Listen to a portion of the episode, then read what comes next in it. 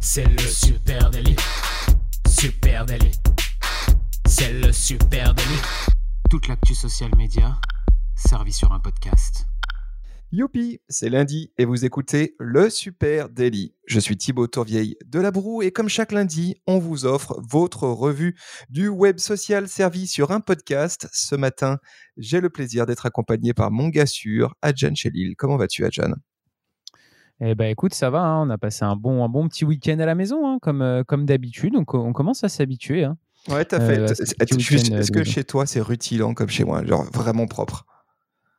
Euh, même pas tant que ça. C'est assez propre hein, quand même. Hein. Oui, on a, on a le temps de faire, euh, de, de, bien ranger, de, de bien nettoyer. mais, euh, mais, mais, on pourrait même encore faire mieux, tu vois. Mais là, on a, les, les week-ends au final, tu fais des visios avec les copains, euh, avec la famille, ça prend vite du temps. Et, ouais, oui, on est tous overbookés, on n'en peut plus de ce confinement. on va finir en burn-out grave en sortie de confinement. en burn-out de visio. Alors, qu'est-ce que tu as de beau, euh, mon grand, ce matin dans ta veille? Eh ben écoute, euh, moi j'attaque avec TikTok. Hein, euh, TikTok a désactivé sa messagerie privée pour les moins de 16 ans. Alors ça pourrait être assez étonnant, hein, mais vraiment la plateforme qui est très en vogue chez les plus jeunes bah, a annoncé tout simplement à partir du 30 avril, les utilisateurs qui ont moins de 16 ans sur TikTok ne pourront plus accéder à la messagerie de la plateforme. Euh, j'ai mis un lien de, leur newsroom, c'est tombé dans un article de la newsroom de TikTok, hein, donc euh, je vous ai mis le lien pour aller lire tout ça plus en détail. Mais je trouve ça assez intéressant parce que parce qu'en fait c'est c'est une stratégie un peu sur long terme que que met TikTok en place là. c'est étonnant de voir une plateforme qui limite l'accès à, certaines fonctionnalités pour les plus jeunes parce qu'on pourrait se dire bah non plus on met de, fonctionnalités à disposition de nos, utilisateurs, plus ils vont être nombreux, plus ils vont vouloir venir dans le, sur la plateforme. Et, et en fait, bah non, là, pour protéger les plus jeunes, TikTok a décidé d'enlever cette possibilité. Euh, il y a un porte-parole de TikTok qui déclare notamment que cette fonctionnalité de messagerie privée euh, a pu être mal utilisée, euh, sans préciser exactement comment, mais bon, on imagine bien.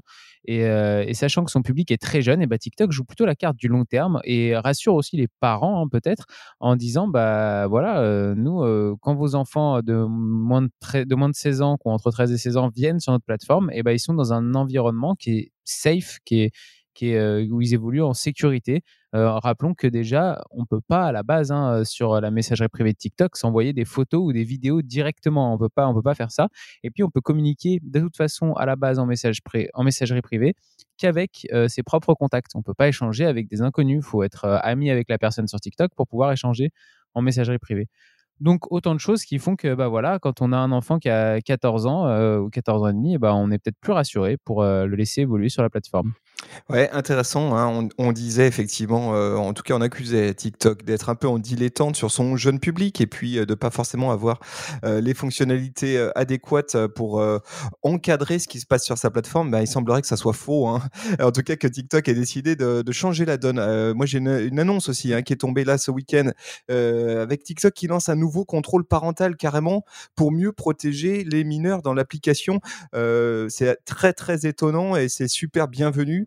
Euh, c'est une fonctionnalité qui s'appelle Family Pairing et qui donne euh, aux parents eh bien, plus d'options pour mieux gérer le temps de leurs enfants dans l'application, puis aussi les protéger éventuellement des expositions indésirables à la fois bah, peut-être aux contenus qui peuvent être offensants, un peu limite pour des gamins, et puis évidemment aux éventuels prédateurs potentiels.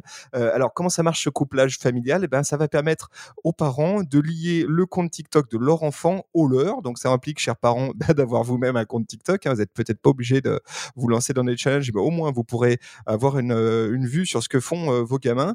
Et euh, ça leur donne à partir de là une série de contrôles sur l'activité sur la plateforme de leurs gamins.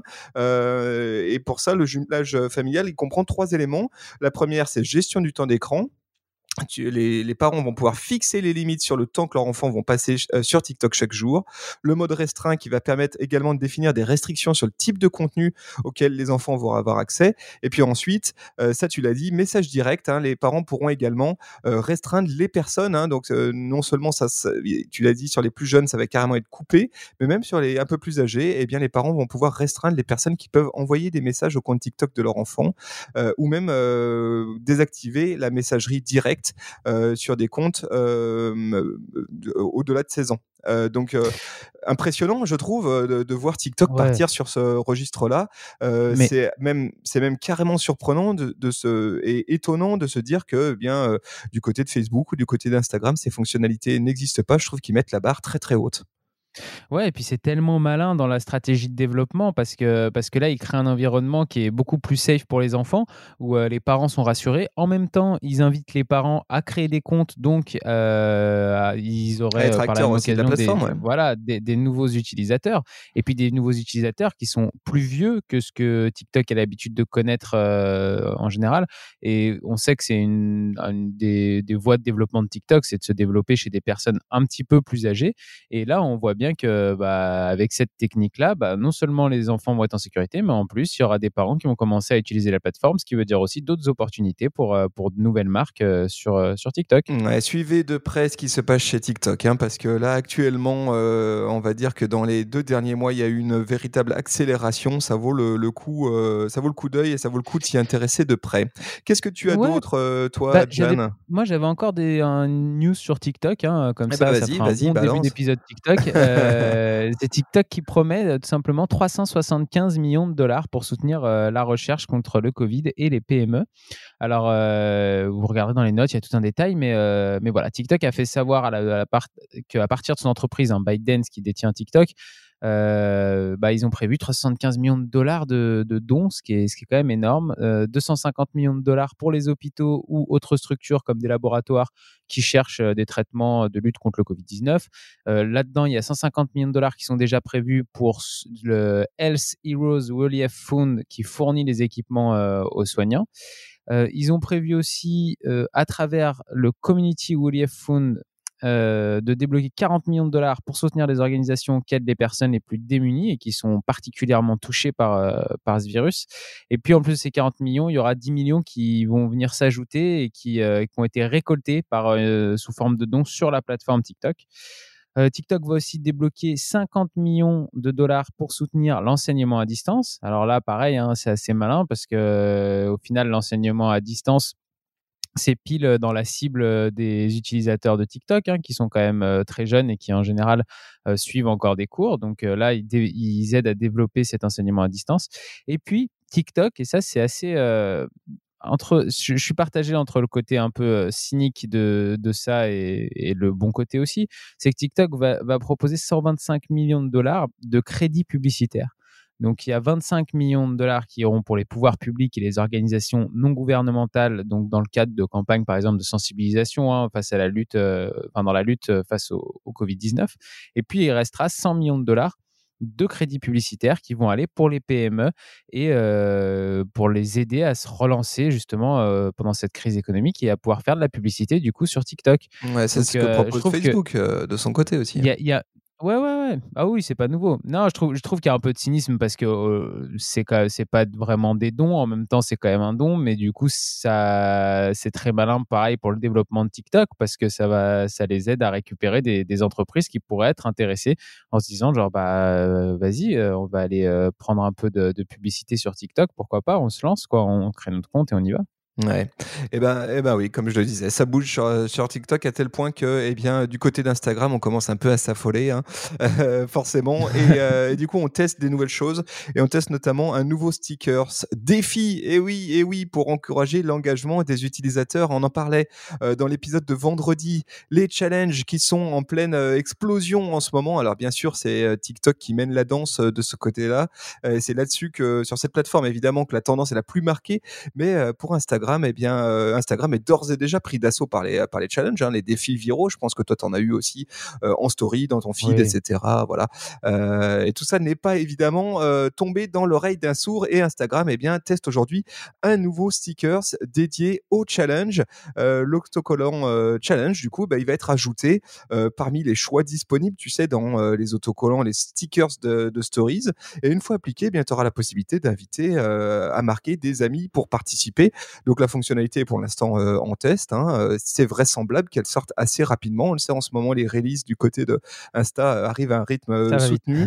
et du coup, cette fonctionnalité, elle a un truc intéressant aussi, c'est qu'elle proposerait un formulaire de recherche qui permettrait de découvrir les challenges qui sont populaires en ce moment sur la plateforme Instagram. Tiens, tiens, ça rappelle quand même fortement ce qui se passe du côté de TikTok. Hein.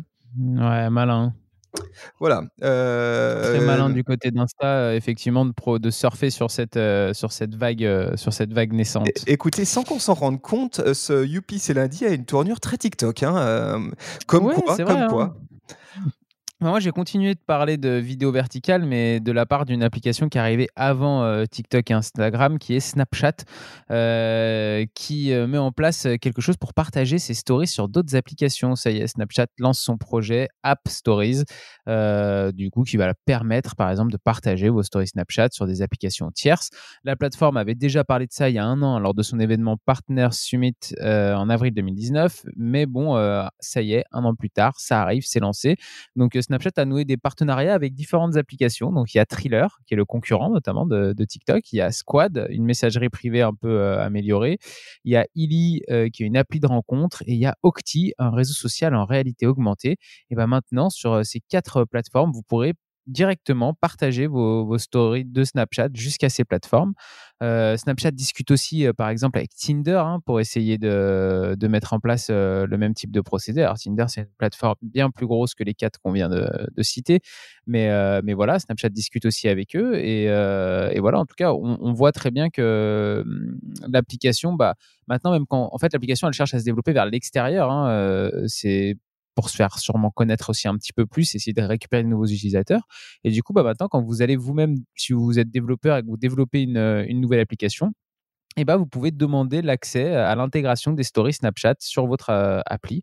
Donc, je trouve que c'est ultra intéressant. Et, et, ça va un peu dans le même sens hein, de, de la Snap Camera. La Snap Camera qu'on peut mettre sur son ordinateur et qui permet de mettre des filtres Snapchat sur n'importe quelle application qu'on lance avec caméra. Donc, ça permet de le faire notamment dans des visioconférences maintenant. Quand on est avec des potes, bah, si vous avez la Snap Camera, vous pouvez vous balancer n'importe quel filtre sur, sur la tronche. Et bah, là, c'est un peu pareil. Hein, ça permet de faire sortir Snapchat de l'application Snapchat et d'essayer de se faire connaître un petit peu plus. Donc euh, préparez-vous à voir de plus en plus de, de stories Snapchat se balader sur d'autres applis. Eh bien, écoute, euh, intéressant, intéressant ce qui se passe du côté de Snapchat. Euh, moi, j'ai une news euh, côté Facebook cette fois-ci avec Facebook qui teste, accroche-toi bien, des stories moins éphémères. ça semble étonnant comme news, mais il semblerait qu'on soit peut-être à l'aune d'une d'une petite révolution hein, côté format stories dans Facebook, avec une option pour garder les stories actives pendant trois jours. Allez, ah. juste un peu de, pour remettre un peu de contexte, 500 millions d'utilisateurs de Facebook interagissent agissent euh, désormais avec les stories Facebook chaque jour.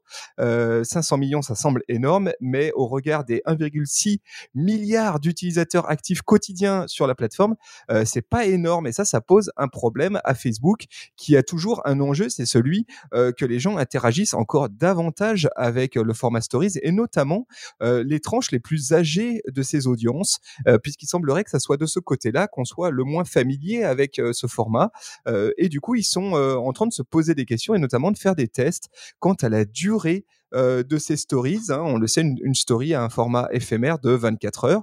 Et il semblerait que ce format euh, de 24 heures soit peut-être un peu trop court pour euh, ces populations les plus âgées. Allez, on va dire les, plus de 50 ans qui, on le sait, commencent à représenter une part substantielle hein, de l'audience Facebook. et à ce titre, eh bien, du, du coup, Facebook est en train de se poser des questions sur comment inciter davantage ces utilisateurs-là à s'engager avec ce format. Et du coup, ils testent un format de stories qui serait disponible disponible trois jours plutôt que les traditionnels 24 euh, heures. La fonctionnalité est évidemment euh, en test. Euh, elle si elle prend, elle voit jour, bah, ça sera sans doute dans les semaines qui viennent.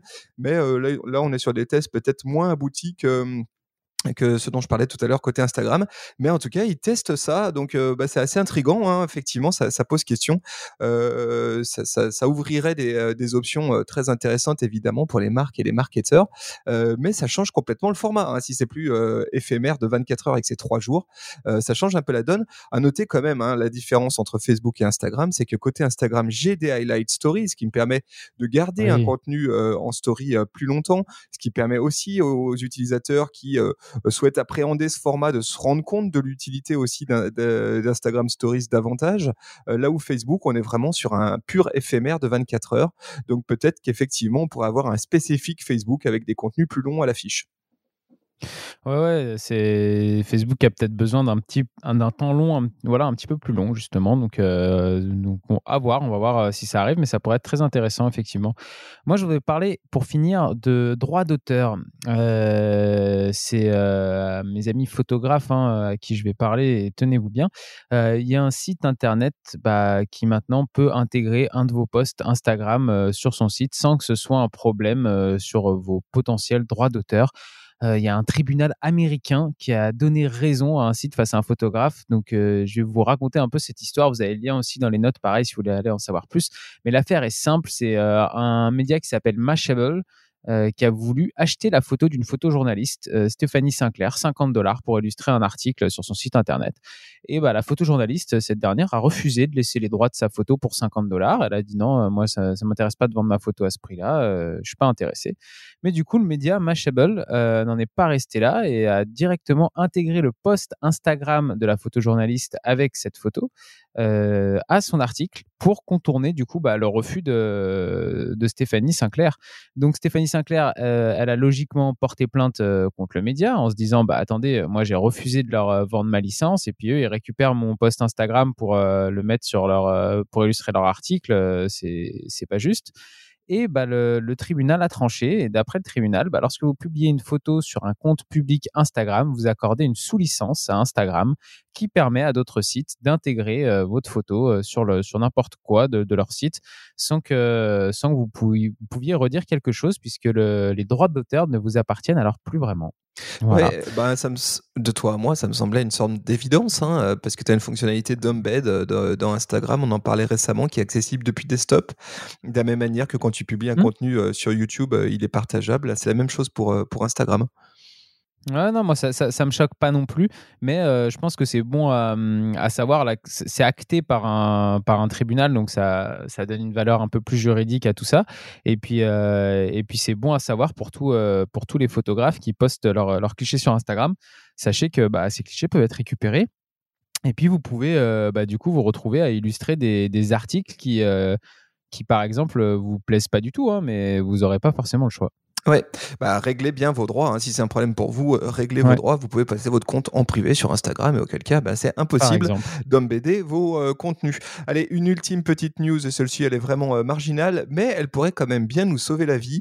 ça se passe du côté de WhatsApp. WhatsApp qui va bientôt permettre d'utiliser le même compte sur deux téléphones différents. Alors je sais que ça, pour nombre d'entre vous qui nous écoutez, c'est une un des trucs les plus emmerdants aujourd'hui avec WhatsApp qui soit c'est que quand tu as deux téléphones, par exemple un perso et un compte pro, euh, eh ben tu peux pas avoir le même compte WhatsApp sur ces deux téléphones, ce qui fait que concrètement, eh bien l'application perd quand même un petit peu de son utilité euh, et, euh, est moins un outil du quotidien. Hein, forcément, je, sais toi, euh, Adjan, que tu as deux téléphones et j'imagine que c'est un peu pénible de ton côté, ça aussi. eh bien, l'application de messagerie pourrait bientôt permettre aux utilisateurs d'accéder au même compte WhatsApp à partir de plusieurs téléphones différents et donc avec plusieurs numéros de téléphone différents. Hein. Euh, c'est une fonctionnalité qui est uniquement en test dans la version bêta aujourd'hui euh, sous Android, donc on est quand même assez loin d'une release, mais il semblerait que la solution soit en chemin, donc alléluia.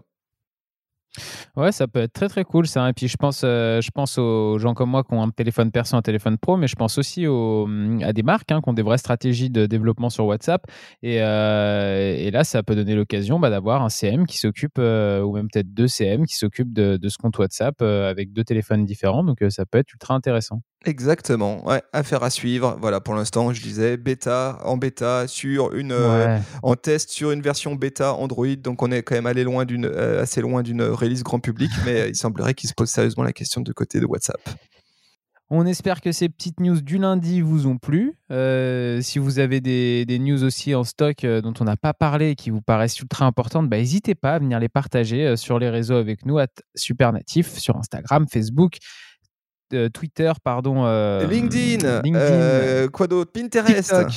Pinterest, voilà, ça y est, on a fait le tour. on est à peu près en tout cas, n'hésitez pas à venir en parler avec nous, ça nous intéresse. Hein. on, est, on est comme vous, hein. on suit l'actu social media et on essaye de vous la partager ici.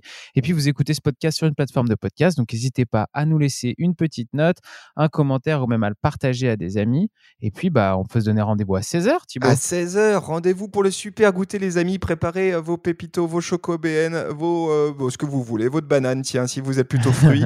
on se retrouve à 16h en live, Instagram. Un super moment avec cette semaine plein d'invités très très cool. Donc, je, vous, je vous fais la surprise chaque jour d'avoir un invité, puis on papote ensemble social media. Donc, je vous donne rendez-vous tout à l'heure à 16h. Allez, à tout à l'heure. Salut à tous. ciao. Peace, ciao.